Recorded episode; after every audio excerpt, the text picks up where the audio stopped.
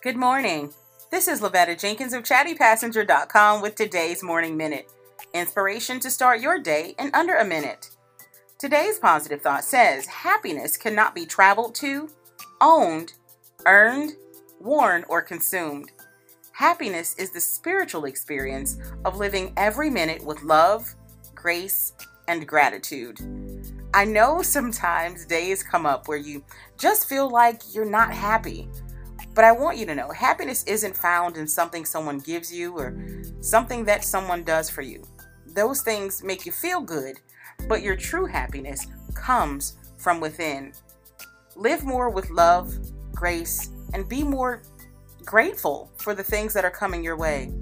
I promise you, living like that builds a constant state of happiness that no one can take away. This has been Lavetta Jenkins of ChattyPassenger.com with today's Morning Minute. I'll see you tomorrow.